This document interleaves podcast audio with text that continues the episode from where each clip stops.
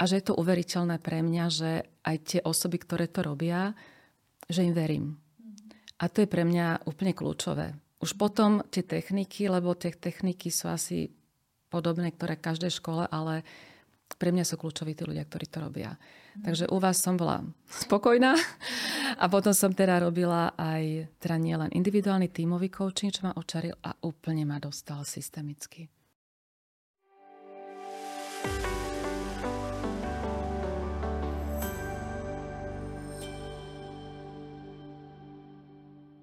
Dnes privítame v podcaste Janku Holubekovú, dlhoročnú top manažérku, ktorá viac ako 20 rokov pôsobila v oblasti ľudských zdrojov ako riaditeľka. Janka, vítaj. Ďakujem. Ťa vítame. Ahoj. A Ahojte. také spoločnosti, kde vlastne aj začínala taká naša kariéra, mm. alebo takto naše spoločné ako zoznámenie mm. Generali, to bolo prvé, potom Slovnaft, Matador. A teraz pôsobíš na voľnej nohe mm. ako coach, mentor a poradca v oblasti ľudských zdrojov. Áno, presne si to povedala. Ďakujem. a čo teba vlastne priviedlo na, do toho manažmentu? Joj, to je dlhá cesta. to je veľmi dlhá cesta. Ale začnem tým, že keď som ešte nebola manažer a robila som na referenskej pozícii, tak som si povedala, že nikdy, nikdy nechcem byť vedúci pracovník, vedúci zamestnanec. A jak som to povedala, tak mám pocit, že do roka, do dňa som dostala ponuku robiť vedúcu. Tak som zvažovala, že či vôbec ísť do toho, tak som teda išla. A tá moja kariéra bola tak, že veľa ľudí ma akoby dotlačovalo, by som tak povedala, že videli možno vo mne ten potenciál, spätne keď na to tak pozerám, ktoré som ja ani nechcela pôvodne. Takže dala, stala som sa vedúca oddelenia, potom, že dobre vedúca oddelenia, tak to som nejak zvládla a zrazu teda, že vie celé HR. A tak nejako to prišlo. Takže tá cesta bola taká trošku klukatejšia tým, že ja som pôvodne niečo iné študovala, takže veľmi klukatá moja cesta. Ty si študovala chémiu mm-hmm. ako prvé? Áno, ja som chcela byť druhá, Maria Kryslodovská. to bol taký môj veľký sen, mať čítané som mala životopisy a veľmi som chcela ako robiť, pátrať, analyzovať. Takže som študovala chemickú priemyslovku. Bol to Veľmi som sa v tom akože videla biely plášť a naozaj tie skúmavky, farbičky, čo to urobí a zistiť, čo to má. Taká detektívka som sa cítila. No ale bohužiaľ teda po roku po maturite som zistila, že mám zdravotné problémy, ktoré sa nezlučovali s tým, že môžem robiť s výparmi vôbec ako chemickými, tak som musela hľadať inú kariéru. A tá iná kariéra išla k tomu, že ešte na začiatku, predtým, ako som poznala chémiu, tak som chcela byť učiteľka, no ale už som nechcela byť učiteľka bežná, lebo mama bola učiteľka a to som si povedala, že nikdy nechcem spôsobiť mojim deťom to, čo ona spôsobovala mne. Prepač mi to, mamička. A Takže som potom našla z okolností, že dá sa študovať akoby v tom čase za totality to bolo, že vzdelávanie dospelých. Teraz sa to volá andragogika. Tak to sa mi zdalo, že to by mohlo byť ono, že tam je to aj teda vzdelávanie, ale nie deti, ale dospelých. Tak som vyštudovala andragogiku potom. Takže to bolo pre mňa tá druhá kariéra. Tak ale chémia mi taká srdcovka zostala. A je to veľmi, by to, tým, že mám ten technický background na začiatku, tak to bolo pre mňa veľmi prínosné aj v tom HR. A mám takú príhodu, takú veselú trošku, v generáli zrovna to bolo, keď sme robili rôzne prepočty, analýzy a budžety a neviem čo všetko. A potom sme robili e, hodnotenie, sme mali také, že mali sme analýzu manažerského potenciálu. A okrem iného tam bolo aj, že ako si manažéri vlastne tú číselnú, ten číselný potenciál, aký má. Ja som tam vyšla veľmi dobre.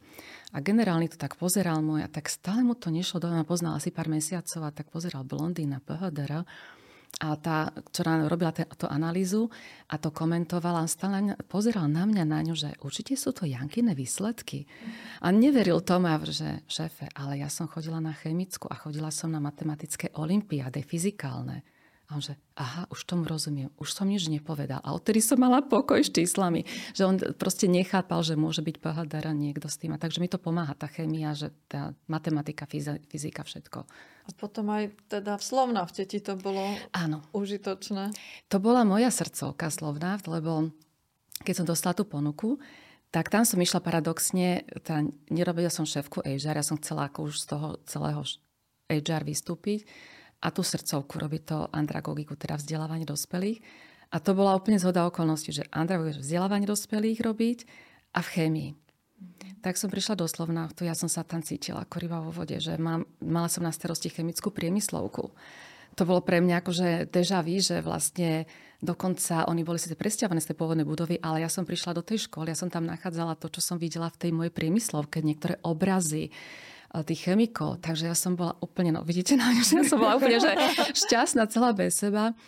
Ale bohužiaľ to zdravotný problém sa mi znova vrátil a tým, že ja som chodila do kontaktu a v tej výrobe to predsa len bolo, tak som musela odtiaľ odísť, čo bolo veľmi... Ja som plakala, keď som odchádzala zo Slovnaftu, lebo našla som tam nádherných ľudí, mne blízkych, technicky, ale zároveň som robila aj tieto HR veci, rozumela som procesom, takže oni ma zapájali do do projektov, ktoré boli na procesy, ako sa kvapkajú, kedy chemikálie do čoho, tak ja som sa... No, ale musela som odtiaľ odísť potom. Vy ste veľmi úzko spolupracovali s Peťom Šrámekom, riaditeľom Áno. výroby. Mm, hej, hej, to bolo moje slniečko. aj končovanie ste tam veľmi podporovali. A... Hej, hej. Mm-hmm. Tam sme vlastne aj Pokračovali sme veľa manažérov, aj celé skupiny sa nám podarilo, že manažer so svojím tímom išiel k vám na coaching, takže to bol veľmi úspešné a veľmi vďačný. Bol na začiatku síce niektorí, ako viete, trošku prflali, ale po skončení, keď som prišla na záverečné to vyhodnotenie, tak to boli také pekné úspevy. Ak si pamätáte, že ono, bolo to na nich cítiť, že boli nakoniec veľmi radi, že to zaabsolvovali, že im to veľmi pomohlo. Takže to bol Slovnaft. Hej, hej. Oni boli takí ako celkom potešení, že našli iný druh otázok. Že nie mm-hmm. každá otázka sa musí pýtať na informácie. Hej. Že sú aj otázky, ktoré sa pýtajú na postoje mm-hmm. alebo na významy. Oni veľmi to mali zase, ja musím povedať, že som bola veľmi príjemne prekvapená, že ja som robila predtým v tom finančnom sektore väčšinou.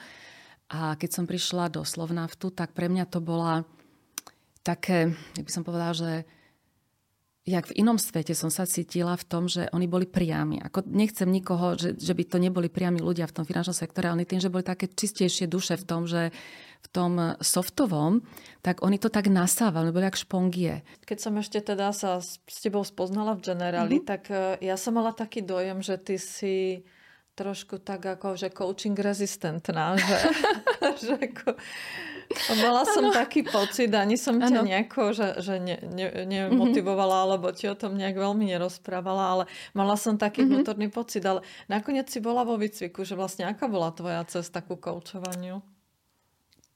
tá komplikovaná.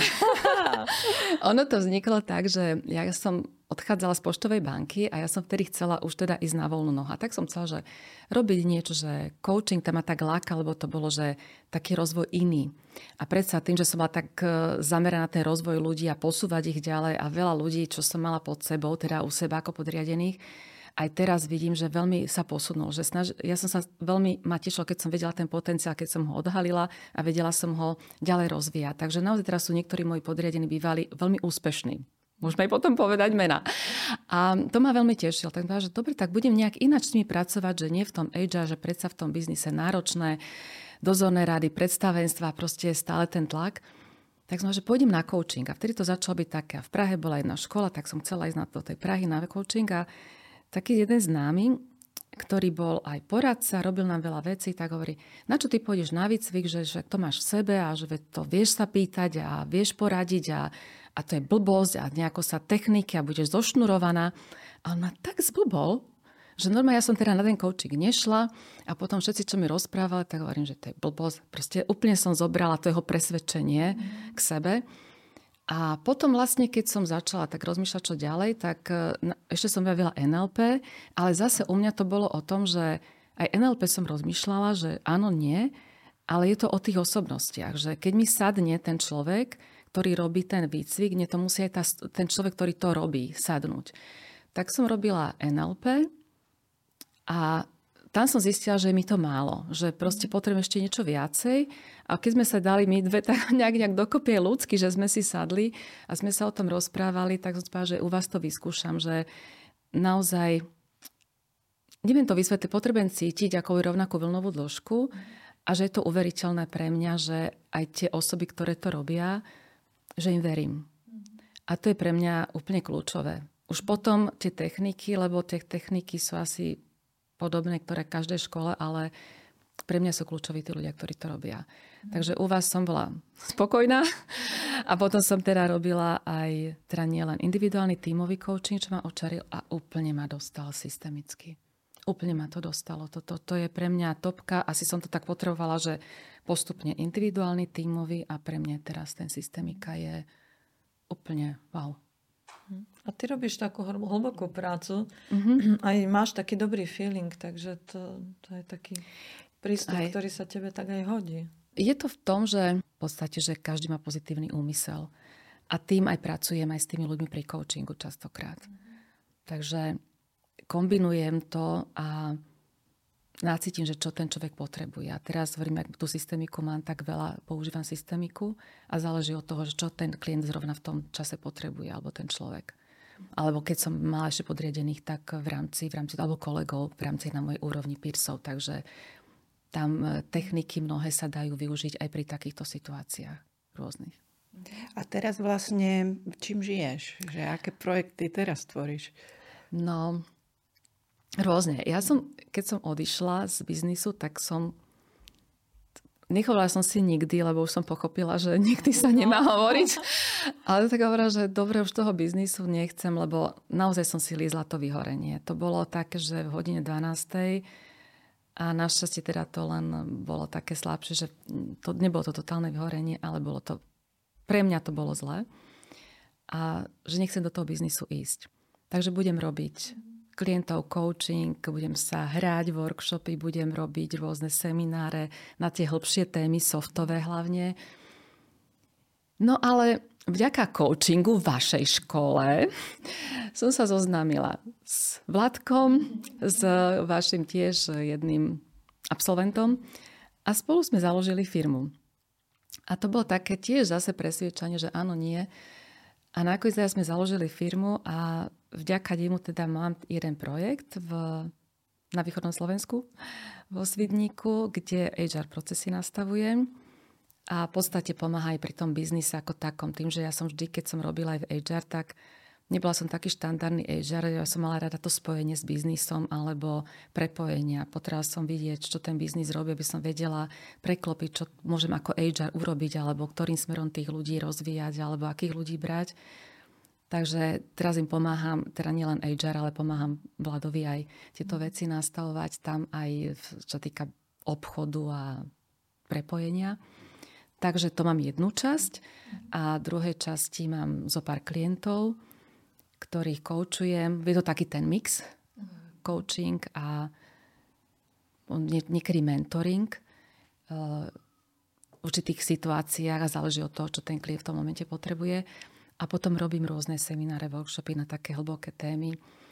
Posilňovňa duše, trošku harmóniu, práca s egom vlastným, ako sa viem dostať svojej hĺbke, svojho ja. Takže mhm. to ma veľmi baví, tá práca s egom. Volá, volá sa to posilovňa duše? Posilňovňa duše. Posilňovňa duše. Áno. A keďže posilňujeme svaly. Tak som to počula, ten áno, termín. Áno. Takže ako vieme posilňovať svaly, tak vieme posilňovať dušu. Nielen, lebo mozog už vieme, ako posilňovať mozog, to už vieme rôzne techniky, ale ako posilňovať dušu. Ako, ako sa, ale ako sa k nej najprv dostať. Lebo nemôžem posilňovať niečo, čo nemám odhalené a neviem Takže vlastne účastníkov, nebude, že učíme, ukazujeme cestu, ako prísť k tej duši, ako pracovať s egom. A to ego s tým, že veľa ľudí povie, že ego je zlé, nemáme ho, proste máme ho nejako sa brániť pred ním alebo potlačať, ale ego nám vie byť užitočné. Ego je potrebné, my bez ňo by sme neprežili.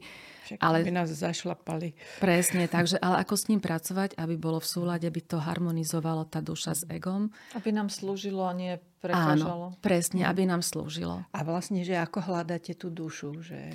Keď to ego spracujeme, tak vtedy vlastne v tej hĺbke viem potom odhaliť, čo tá, vlastne, čo tá moja duša ja čo potrebuje.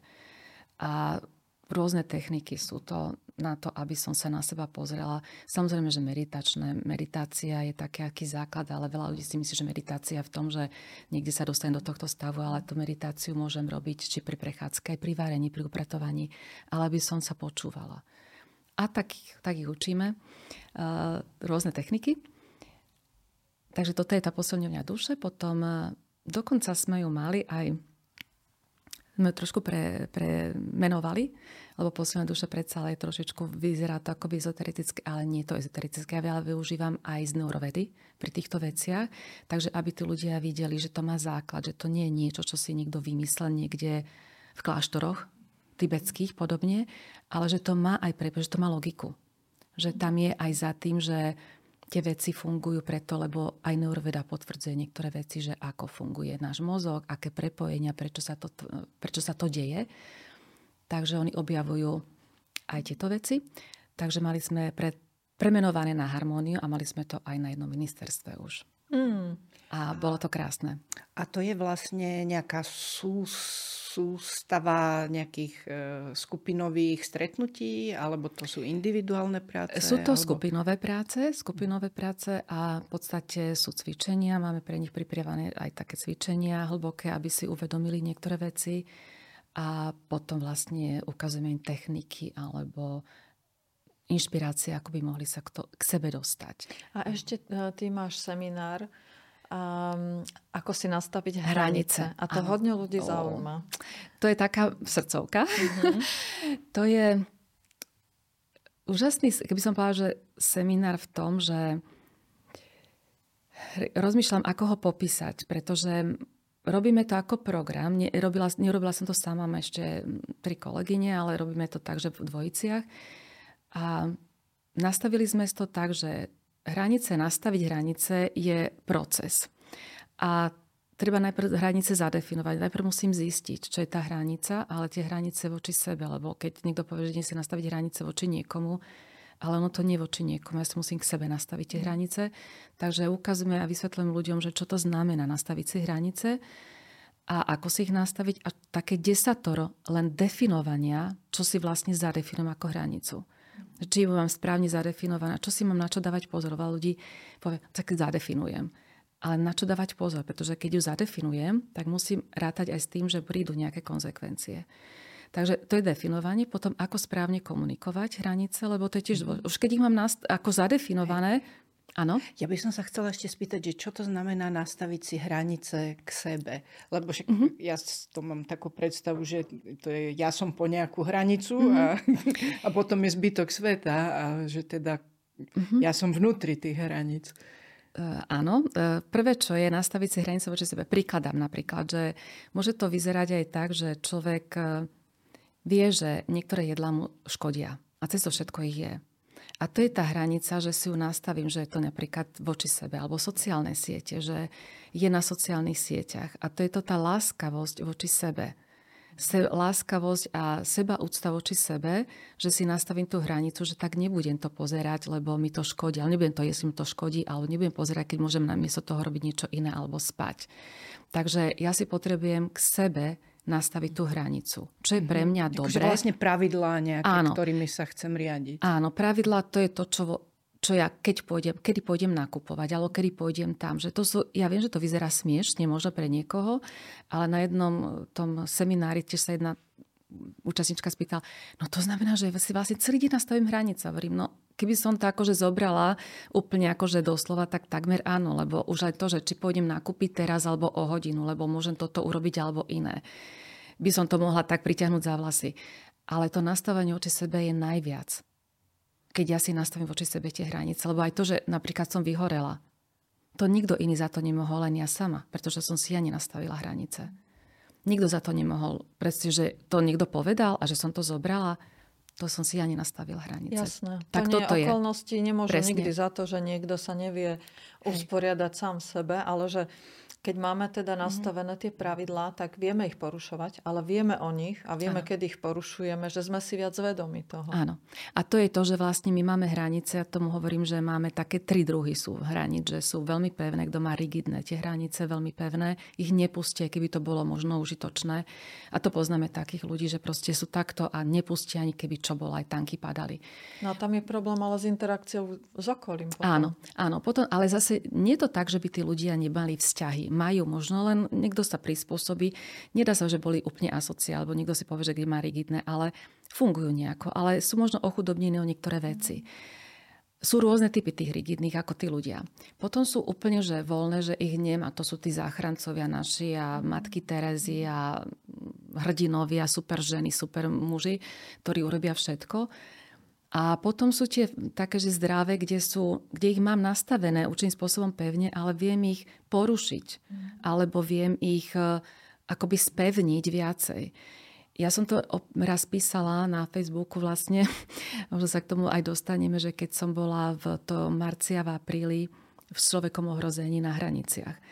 A vtedy som porušila hranice svoje aj tých druhých tým, že, ale vedela som, že to je dočasné na nejaký čas a má to zmysel. Pretože pokiaľ tie hranice poruším, tak musím ich porušiť, že sú v súlade s mojimi hodnotami a že je to v poriadku a viem, že to je dočasné alebo to proste pre nejaký zmysel.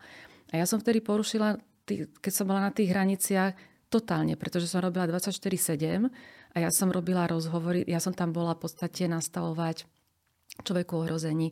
Nových ľudí som tam hľadala a aspoň čiastočne, nehovorím, že procesy, ale proste aspoň pomôcť im nastaviť alebo nájsť tých ľudí.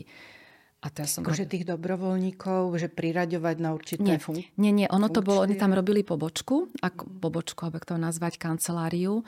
Na, bol to Humenom trasu v Prešove, ale v podstate začínali Humenom a oni potrebovali tam ľudí na tú pobočku pevných zamestnancov, ktorí to tam budú obospodárovať a dobrovoľníci je iná kategória a ktorí tých od dobrovoľníkov budú viesť, lebo však oni musia mať nejaké zmluvy, musia sa, musia sa niekto o nich starať. To sú pevní zamestnanci v človeka v ohrození. A oni potrebovali nájsť tých ľudí, pomôcť tam vybudovať tú kanceláriu. A to bolo ako, že ja v nedelu volám o 10. Dobrý deň, možno idete z kostola alebo do kostola. Môžem s vami urobiť rozhovor, pretože ja zajtra potrebujem nejakých ľudí. A to bolo, ale tým, že to bol človek ohrozený, tak tí ľudia to zobrali normálne. A ja teda, že som v nedelu takéto no, veci a ja robila. sa pamätám, že ty si vlastne vtedy, aj sme spolu volali mm-hmm. a ty, že sedím vo vlaku, idem na Ukrajinu. Pred tromi hodinami mi volali, že potrebujú pomoc, no. tak už sedím vo vlaku no, a idem, idem tam, nočakom si šla sama. To bola výzva. To bolo, ja som rozmýšľala vtedy nad, nad tebou niekoľko hodín, akože v noci, že fú, tak toto je... To bolo deň predtým, mi zavolala Ivana Molnárová a hovorí, že no potrebujú na Ukrajinu. Ja, že Ivana, ale ja mám v útorok, neviem, proste niečo som mala, že nejaké projekty také pol rozbehnuté. A ona na mňa, že vieš, čo je dôležité? A ja, že dobre, daj mi hodinu, premyslím si. A takže zavolaj teda tej šéfke človeka v ohrození. Tak ja som zavolala si s Andrejkou, ktorú som teda tedy počula prvýkrát a som sa len pýtala, čo a ako. A zavolala som Ivane po tom telefonáte s Andreou a ona, že Andrea sa tiež už mi volala, že ideš. A ja, že a ja som nepovedala, že idem. Ja som len chcela sa dozvedieť, o čom to je, ale som sa ešte nedozvedela. A Ivana, že tak ideš, hovorí. Ale keď ako, pôjdeš nočakom. Ja som v živote nočným vlakom nešla. V mojom veku prvýkrát nočným vlakom z pacáku ešte, akože s vozni. Že to je chore toto. No dobre, tak som sa zba, ešte mi volá, že vieš čo, ale zober si svoj počítač, že tam nemajú počítač. Tak ja keby ste videli ten môj kufor, akože to bolo, keď mi taký chala nepomohol v tom na tej hlavnej stanici, tak ho nedám do vlaku. Takže som sa vybrala nočákom, volala som Vladovi, tomu kamarátovi z že idem nočákom, ten Okamžite to zruš. V žiadnom prípade nejdeš ty nočákom. Dobrodružstvo toto nepotrebuješ v tvojom veku. Ako, tak to ma akože sfúkol. A ja hovorím, Vladko, ale ja už som to ja slúbila. Že ja už som to, akože to nie, že ja už som na ceste, že už teda idem do, na vlak. No ten bol úplne z toho hotový. Moja rodina to zobrala normálne a ja som prišla s tým kufrom humenom. Prišla som do hotela a hovorím, som tu, čo mám robiť? Mm. akože to, ja som vôbec netušila, o čo ide. Ale bolo tam úžasne ako bolo to veľká škola, aj pre mňa krásny čas, lebo nádherných ľudí som tam spoznala. Ale je pravda, že keď som sa vrátila po dvoch mesiacoch, tak som sa dávala do poriadku. Ja som žila v úplne inej bubline. To bol úplne iný svet. Ja som prišla odtiaľ a ja som týždeň nevedela, že kde som. Lebo to bol úplne iný svet. Úplne iný svet. A že v čom, v čom to bolo iné? Že...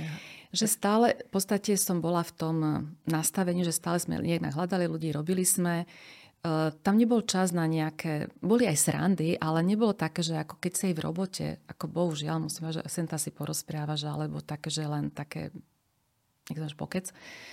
bolo to také veľmi intenzívne a tým, že, si bola, blízko, že bola som blízko tých hraníc. Nebola som na hraniciach, ale každý deň pri raňajkách oni rozprával, čo sa dialo. Takže bola som vtiahnutá do tej situácie, ktorá tam bola náročná.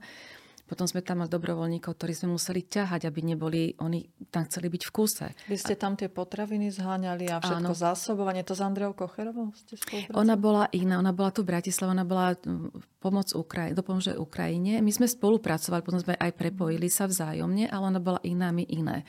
My sme sa vlastne hlavne starali o to, ako to vyzeralo na tých hraniciach, aké tam boli v podstate aj tie to zázemie, lebo štát tam ako bohužiaľ nepo, veľmi nepomohol, takže tam sa stalo, že my sme tam naťahovali elektrinu naši ľudia, e, to, tojtojky tam doniesli a to v podstate človek ohromne zabez, zabez, zabezpečoval potom e, nejaké veci, potraviny. Takže začiatok úplne bol tým, že oni majú skúsenosti z tých tretích krajín, kde tieto veci riešia, takže vedeli veľmi rýchlo, čo treba.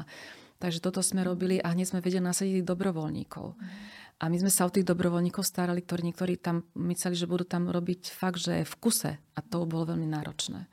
Náročné bolo, keď oni potrebovali byť, že prešli zo slovenských hraníc na ukrajinské. Tak sme ich museli ošetrovať, lebo naozaj to bolo pre nich náročné vidieť, ako sa tie rodiny rozdielovali. Takže potom som ešte donášala aj také, že techniky rýchle na zvládanie stresu, také, že čo treba urobiť, ako sa chytiť, objať. A... Takže to sme tam ešte s Andreou. Takže bol to krásne v tom, že krásnych ľudí, a ak sa tam aj točili, niektorí dobrovoľníci prišli na 2, na 3 týždne nastaviť procesy v logistike. A tá partia, ktorá sme sa tam zišli, bola úžasná, úžasná. Lebo tam tie hodnoty boli tak e, silné a, a, a vraví, že tam si teda úplne prekročila svoje hranice ano. a išla totálne, totálne na doraz. Totálne, akože to bolo, ale dávalo ale, to zmysel. Ale to práve, že keď to je zmysluplné dočasné a človek to robí vedomé, tak vtedy, keď je to zmysluplné, OK. Mm-hmm. Ale musí to byť vedomé. Áno, presne toto hovorím aj tým účastníčkam, že musí to byť zmysluplné a musí to byť vedomé. A pokiaľ ten zmysel to dáva, a je to pre mňa OK, lebo my ideme veľmi cez hodnoty pri tom, pri tom seminári, veľmi ideme na hodnoty, čo sa málo spája, hodnoty a emócie. Veľa o tom rozprávame a, a vlastne potom pri komunikácii desatoro a máme kúzelnú spätnú väzbu, lebo um, zo pár účastníčiek nám povedalo, že, že dva mesiace sa chcela, niečo sa snažila povedať manželovi, a nevedela ako. A po tých našich teda odporúčaniach tak prišla manželovi povedala, že manžel, že a ja som to neviem, čo si mi to nepovedala skôr. A tak ona, že ja mám pocit, že ma ešte viacej ľúbi. A že bolo to také krásne, že zrazu zistíš, že sa to dá, len keď si dá pozor na niektoré veci, na ktoré upozorníme, tak zrazu, že to ide. A nie, že to je jednoduché, niektoré sú náročnejšie tie hranice, ale keď už viem, ako mám na to ísť, tak zrazu je to ľahké. V tom, že už viem, takisto mám asertívne práva. Ale máš to asertívne právo, ale musíš rátať s tým, že čo to priniesie, alebo to asertívne právo mám, ale musím rátať aj s konsekvenciami. Áno, a toto celé prebrať za to. Presne. Mm. A kúzelné ešte na tom je, že máme to online, sa na to veľmi osvedčilo online. Som veľmi vďačná za to, že sme to vyskúšali, lebo robíme to po trojici, teda dva týždne rozdiel medzi tromi, tromi seminármi a každý deň majú výzvu.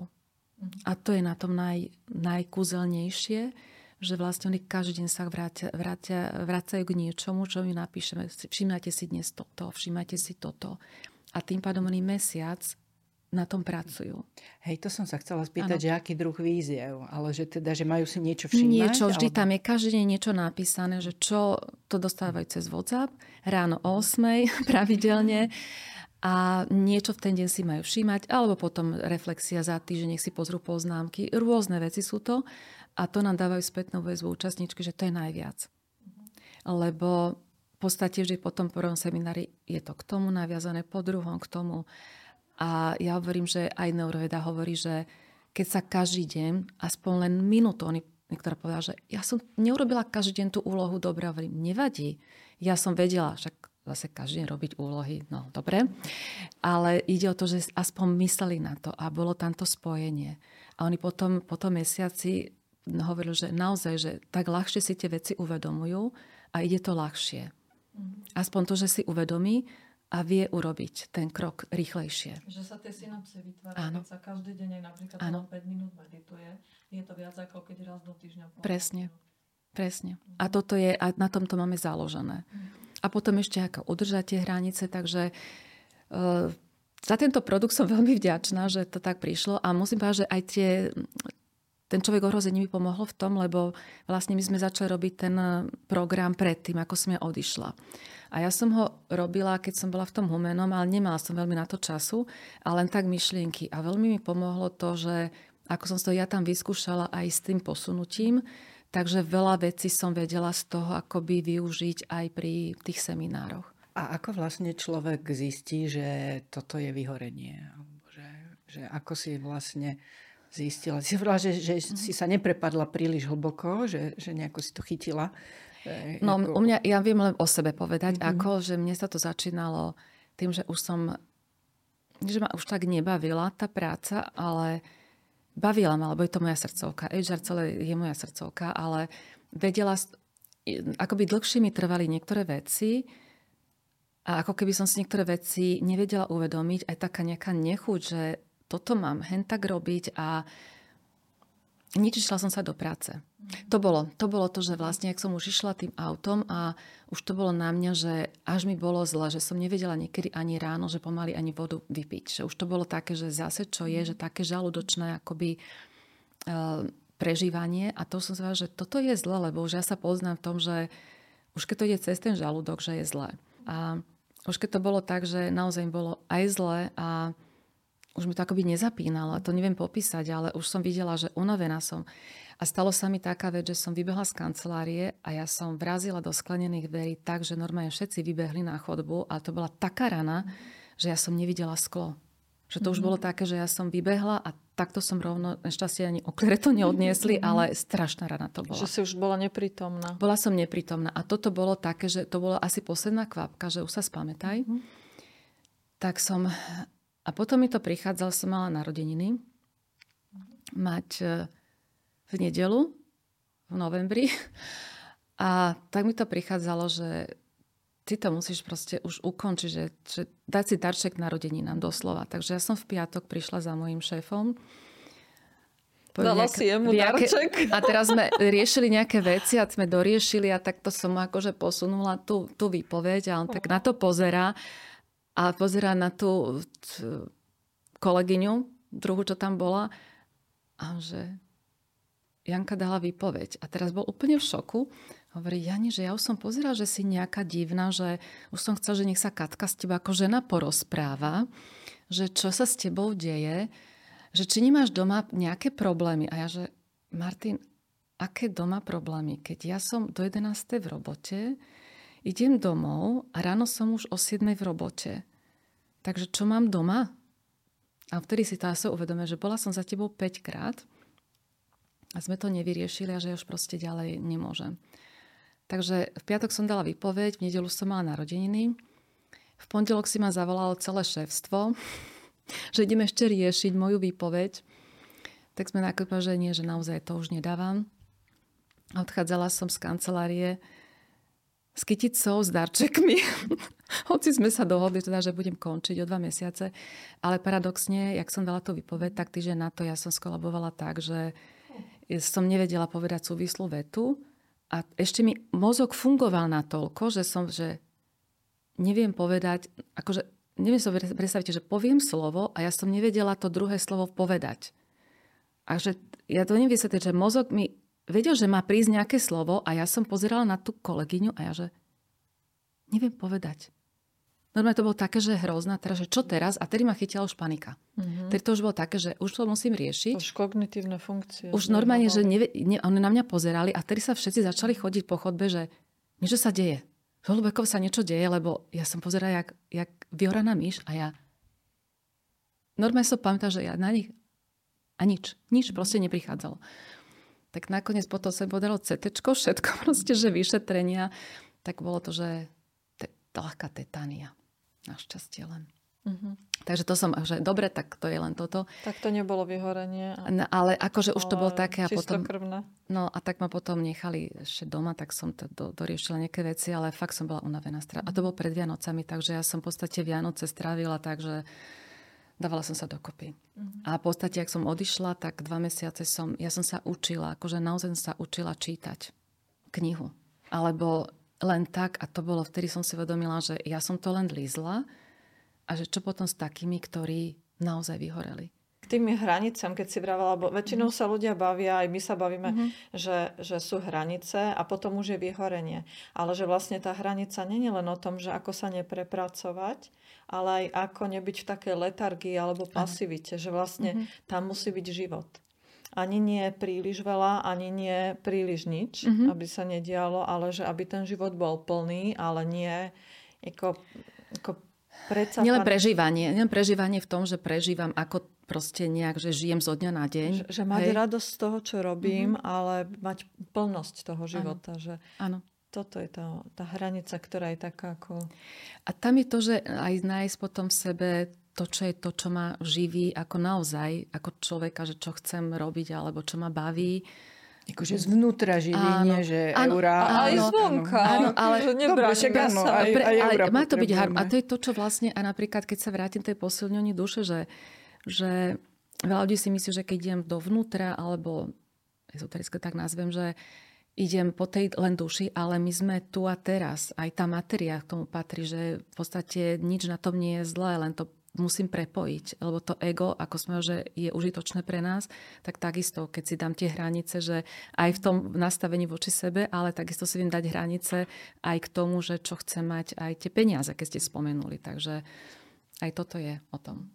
E, keď teraz peniaze, máme taký ešte jeden, robím s kamarátkou, že vlastne že Vision Borsice, ale nie je to o tom nalepovaní tých obrázkov, že čo si dám na začiatku roka, ale ideme cez tú hĺbku, že čo chcem naozaj, či tie sny moje, či je to na rok alebo na nejaké obdobie, sú naozaj reálne moje a nie sú odkúkané, že niekto to chce, alebo vidím, že toto je móda, alebo toto ide, tak e, snažíme sa naozaj nad tým, tým účastníkom ukázať, aby si uvedomili, toto je ten môj sen, tá túžba, to, čo chcem dosiahnuť a je to, rezonuje to so mnou ako takým. A o tom to celé je. A potom máme také, že také, ako by som povedala, že také kontrolné otázky, že aby prišli naozaj, či to je jeho, ten sen, alebo nie. Či to nie je presvedčenie? Či to nejaké presvedčenie, alebo niekoho iného. Uh-huh. A potom vlastne, a tam potom, že ukazujeme, že ako si je to, že môžu, môžu si urobiť ten vision board, že obrázkami, nalepiť, napísaný akokoľvek. A potom hovorím, že ale keď si chcete dať peniaze, keď, preto ma to napadlo, keď ste tie peniaze spomenuli, že chcem veľa peňazí. Ale čo je to veľa peňazí? Lebo napíšem si chcem veľa, že konkrétne, alebo si napísať, na čo tie peniaze potrebujem. Takže im hovorím, že keď už má ten sen, keď ho má byť, má byť konkrétny ten sen, aby bol naozaj splniteľný. Lebo ako budú vedieť, že sa na, ten sen splnil? Hej, ale že konkrétna no. suma je vlastne prázdna vec. Ale že, že na čo to na použiť, čo, presne. ako chcem žiť, aby čo, tak Lebo to keď je len prostriedok. Presne. Takže keď si hovorila o tých peniaze, tak toto mi ešte napadlo. To je také pekné, lebo učíme aj takúto vec keď nepracuješ a, a netvoríš, tak ako tráviš dni, ako relaxuješ? Ako dobíjaš ja, baterky? Dobíjam baterky cvičením. Ja teda každé ráno cvičím. Môže ma aká úchylka. To už sa mi smejú s nami, ale cvičím. E, cvičím čikung, e, v podstate cvičenie, ktorému som sa dostala trošku cez jogu, len joga mi až tak, ne, každému niečo iné sedí, mm-hmm. joga mi až tak nesedela a objavila som Qigong, ktorý som chcela pred rokmi. A ktorý a... Qigong? Ten taký statický alebo taký pohybný? Pohybový, kde sa pracuje s energiou. On je, on je rôzny, pretože tie cviky sa dajú robiť energeti- myslím tak, že rýchlo, že energicky, tak by som povedala, že aj sú aj náročné naozaj aj na telo, na pohyb a na to, aby som sa rozhýbala. A dajú sa cvičiť tak meditatívne, že vlastne len na upokojenie, uvoľnenie. Takže sú to cviky, ktoré sa dajú cvičiť tak aj tak. A v podstate pre mňa to je ráno taký už, ako sa povie, že rituál, ktorý ma naštartuje, že bez toho stane sa, že nie, necvičím. Keď mám mojich vnúkov, pri nich sa to nedá celkom. Oni by to, nie že nedovolia, ale proste od rána bežíme. Ale ináč ráno cvičím a je to úžasné, že proste sa človek tak naštartuje. A koľko to robíš? Trvá mi to hodinu, lebo ja, lebo ja si dám predtým aj to také, také krátke pilates kvôli chrbtici si dám, také cviky, ktoré potrebujem potom si dám čikung a potom meditujem ešte mm. za tým. A to mám tak, tak nastavené, že mne to tak sedí. Každú možno niečo iné, ale tým, že si na ten pilates na tú chrbticu zacvičím, to sa tedy naozaj poriadne rozhýbem. A tedy sa aj ľahšie robí ten čikung, keď už som akoby rozcvičená, lebo keď nie som rozcvičená, urobí sa, ale lepšie sa mi robí, keď som rozcvičená. A nakoniec teda s meditáciou to ukončím a som tak akože spokojná. A to ma, to ma tak nabíja. No a samozrejme, ako som spomínala tých mojich vnúkov, to je také. A to, to som mala takú terapiu. Moja nevesta tomu hovorí, že ona mi ich rada teda dá, keď ich potrebujem psychoterapiu. A to ma dlho držalo pri živote, aj keď som bola v biznise, tak ja som si ich na víkend brávala, lebo som vedela, a to boli tie moje hranice na jednej strane, že vedela som, že keď budem mať tých chalanov, tak oni mi nedovolia ísť robiť veci do roboty. Musíš lebo ja som. Ma, lebo ja som, mala tak, ja som mala takú uchylku, že ja som ešte cez víkendy, nieko však dobre urobím cez víkend nejaký materiál a podobne. Ale keď som mala chalanov, tak mi to nedovolí. Takže ja, že neveste, že daj mi chalanov, lebo ja viem, že oni mi nedovolia pracovať do práce. Teraz už starší, ak sú možno áno, ale vtedy, keď boli mali, tak oni po absolútnu prítomnosť potrebovali. A mňa to úplne, že vtedy nabíjalo. A to Betka v Slovnávte, moja šéfka, vždy hovorí, že nerozumieš, ako to môžem Betka, ale pre mňa to je psychoterapia. Mhm. Lebo ona má tie deti uh-huh. svoje doma ešte. Áno. Ale keď si už ako babička, tak vlastne si ich požičiaš a vrátiš. Áno, áno presne tak. Toto je na to čarovne. Každému to doprajem, lebo naozaj to je čarovné, že vlastne vrátim. Aj keď je pravda, že v niektorých veciach som prísnejšia. Áno? Áno. Dokonca jednu vec sa stalo, že nevedeli môj si s nevestou mladšieho, Jonatána niečo donútiť, alebo a ja som teda, mne sa to podarilo. Oni prišli z kína a hovorím, že Jonatán toto, toto robil. Že, ako to hovorím? Nepustila som. A ono to bolo vidieť na ňom, že ak som ja držala, a on tak na mňa, on taký šibal, má také krásne myhalnice dlhé, tak na mňa tak zaklipka pozrel. A ja, že Jonatán, na mňa to neplatí. Jednoducho to, dokiaľ to neurobíš, ťa nepustím. A on tak pozrie. A normálne som videla na tom, že jak prepočítava. prepočítava že, že, tak táto osoba to asi nebude. No so to asi nebude. Dobre, čo mám urobiť?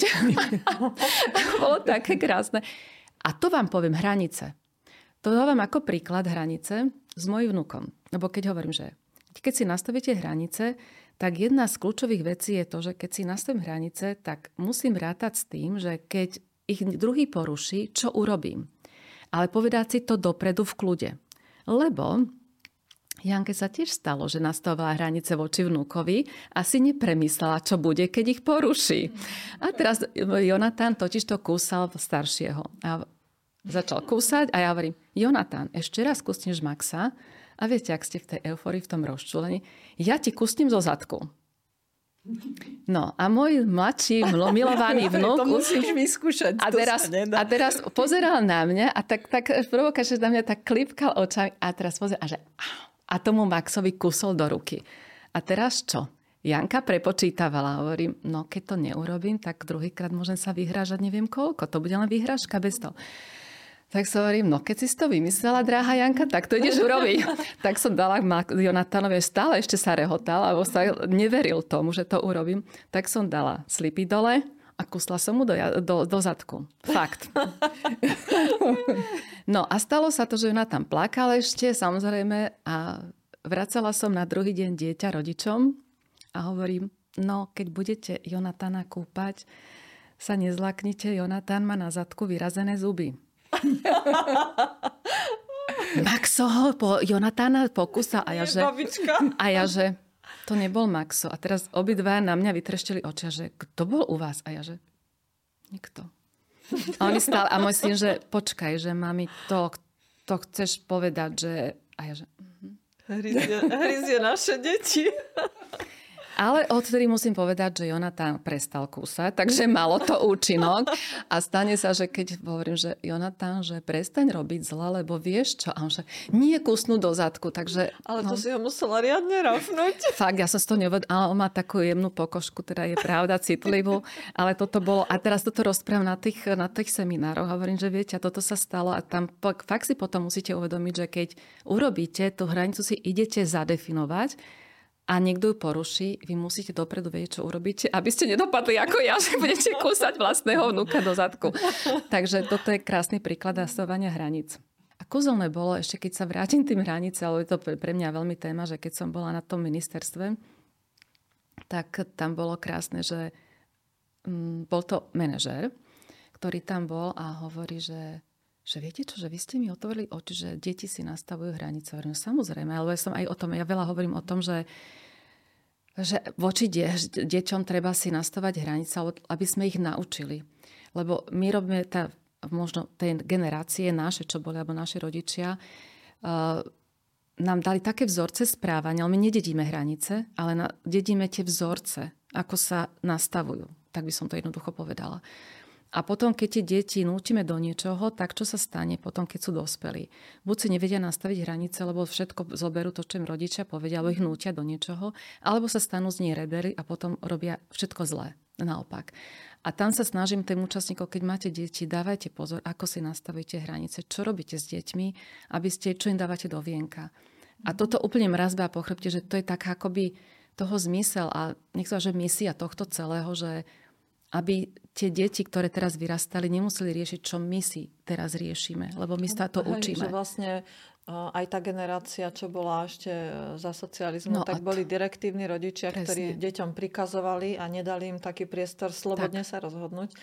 A tým pádom tie deti nemali hranice. Vpustili každého k sebe. Tí ľudia si uvedomia, že čo sa dá tými, keď si viem nastaviť zdravé hranice, tak mám aj zdravé vzťahy.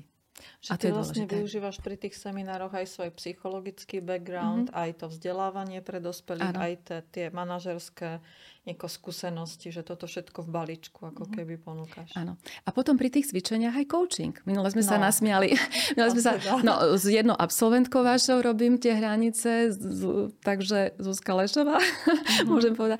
A tak sme sa nasmiali, lebo tom, keď sú diskusie, tak potom to skončilo, tak sme sa smiali. Však sme aj koučovali pri tom, takže, takže využívame pri tom, lebo ten coaching sa dá využiť pri tomto, keď správne otázky a mm-hmm. Tak pozdrav aj Zuzku Áno, hej, hej. Mm-hmm. Takže mm-hmm. takto. A vieš si spomenúť na nejakú lekciu alebo aj viac lekcií, ktoré ti život priniesol, ak je to nie tajné? V tej lekcii bolo veľmi veľa. Rozmýšľam, že mm, boli ťažké ako situácie. Tak to aj vyhorenie, to bolo ako to bolo, to bolo toto, ale ja som to hovorila, že ako začiatku, ešte keď to začala byť téma, tak som na to pozerala trošku naozaj z vrchu. Priznám sa, že ako môže vyhorieť niekto. Ako, fakt mi to nešlo do hlavy. Potom už keď som videla, že ako to vyzerá, čo to je, čo za tým je. A stále som niekoho akoby chránila a snažila som sa druhého ochrániť pred tým. A keď som toto chytila, tak to bolo naozaj v dosť vysokom veku, tak som, že asi aj toto som potrebovala do toho svojho portfólia dostať, aby som to prežila. Ale situácie boli rôzne, že keď napríklad e, veľmi ťažké bolo, že ja ako šéfka HR, e, bolo to jednej spoločnosti, kde som sa naozaj mala som až taký priateľský vzťah s kolegom, aj s jeho rodinou, celú sme sa navštevovali, spolu sme chodili. Bol to člen predstavenstva a, musela som, a vedela som, že bude prepustený. Mm. A to bolo pre mňa veľmi náročné. Toto boli situácie, kde som ja, to bolo jak som milovala HR, tak toto boli situácie také ťažké. A musela som to ustať, že takéto veci boli pre mňa veľmi ťažké, že chodiť e, na obery s ním a tváriť sa, že nič. A toto bola tá daň za tú prácu, ktorú som milovala, že občas som musela robiť ten poker face a tváriť sa, že sa nič nedieje. To bolo náročné. No a potom sa to stalo aj mne svojím spôsobom raz. A tak som zbala, že Robila som to ja. Raz som to musela zažiť aj. A že vlastne, ale bola som vďačná, že som to vyskúš, zažila ja. Taký je život v tých pozíciách. Že uvedomiť si a priznať to, že vymení sa šéf, proste donese tam svojho.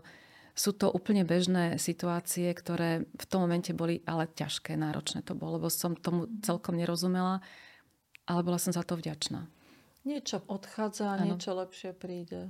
A ono to tak to je, keď to človek zobrať. pustí, mm-hmm. že je to taký ten kolobek života. A ja by som sa možno ešte trošku k tomu coachingu vrátila, mm-hmm. že, že ty si používala potom aj na tých manažerských mhm. pozíciách mm-hmm. koučovanie, Áno. alebo že a ako sa ti to tam oplatilo, alebo hodilo, alebo že ako sa to vôbec dá prepašovať do manažerskej pozície? Určite sa to dá minimálne vtedy, keď pracuje človek s, so svojimi podriadenými, pretože vie, vie ich pochopiť, vie priznať to, čo sa deje, lebo ľahko je niekedy povedať, alebo toho podriadeného, že ja som ani predtým nerobievala, alebo nebola som tak nastavená, ale skôr išlo o to, aby som pochopila, čo sa deje. A prečo je ten človek taký, prečo toto robí, aby som prišla na ten kľúč, že čo to je. A stalo sa mi, že mala som podriadenú, ktorá strašne na všetko frflala. Že keď som niečo povedala, niečo nové, tak ona si išla to svoje. A potom som si raz uvedomila, že strašne pofrfla, som bola taká troška aj nahnevaná na ňu. A po nejakom čase, viem, že to bola ani nepol hodina, prišla do kancelárie a ja nevieš, a toto by sa toto takto mohlo urobiť. A ja na ňu pozerám, že toto čo je. A potom začala som sa pýtať a začala som zisťovať, čo za tým je. A zistila som, že vlastne ona len potrebuje tým, že niekto na ňu dá novú úlohu, tak ona, jak to nevie celkom tú novú úlohu akoby prijať, tak ona si pofrfle. Ale keď si to, jak tom som hovorila, že folklór povinný, že pofrfle, tak potom už ide. Ona sa skludní a potom sme išli tak, že ona mala úžasné nápady.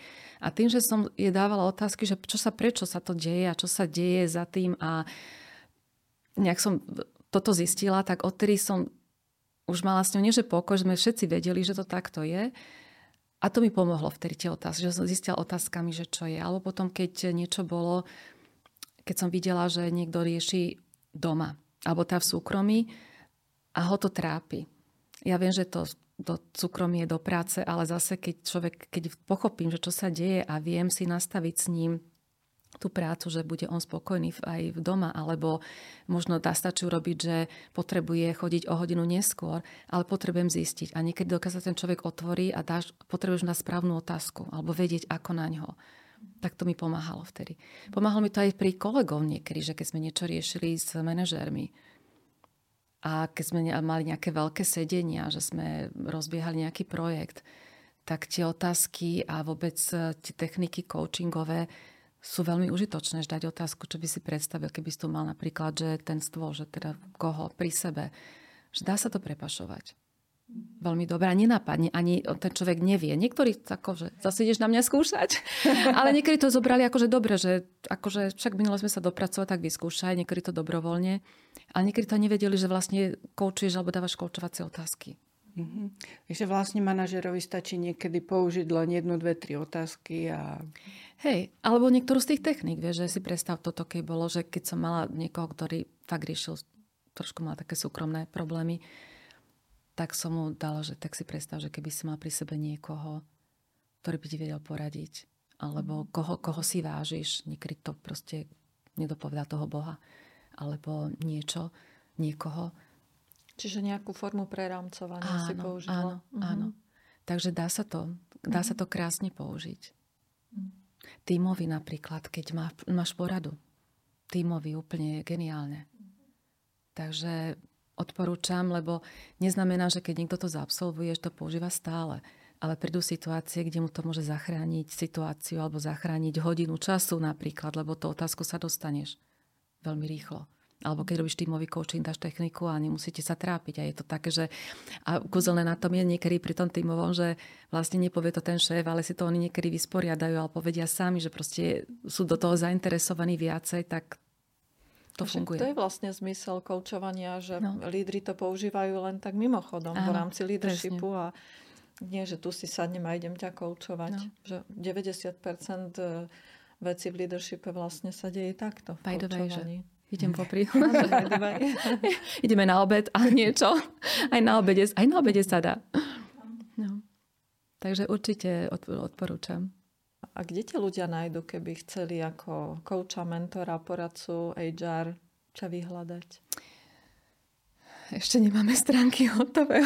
Budeme mať e, stránky webové hotové aj s vládom, teda pod Manons Consulting. Manons Consulting znamená, že manage, Management Solutions, to je skratka Manons Solutions. Takže to bude, ale kľudne... LinkedIn. A na LinkedIne, tam, tam fungujem takže tam ma určite nájdu. Tam som viac menej aktívna, neaktívna ako kedy, ale určite na LinkedIn ma nájdu. A budem rada, keď budem vedieť uh, niekom pomôcť. to je asi ten môj zmysel života, ale s, pomoc, s mojimi hranicami áno, už nastavenými. Áno, áno, to je, už, už sa nebudem seba obetovať, takže určite, určite tak. Janka, tak ti ďakujeme, že si si našla čas a zastavila sa na náš kavičkový rozhovor a želáme ti krásne Vianoce a všetko dobré. Ja ďakujem veľmi pekne za pozvanie. Bolo to pre mňa kúzelné hovoriť aj o sebe prvýkrát takto. Ďakujem veľmi pekne. Aj vám krásne Vianoce prajem. A teším sa v novom roku a držím palce pri týchto podcastoch, lebo robíte úžasnú záslužnú vec. Ďakujem. Takže ďakujem pekne. Mhm. Ďakujem. Ďakujeme.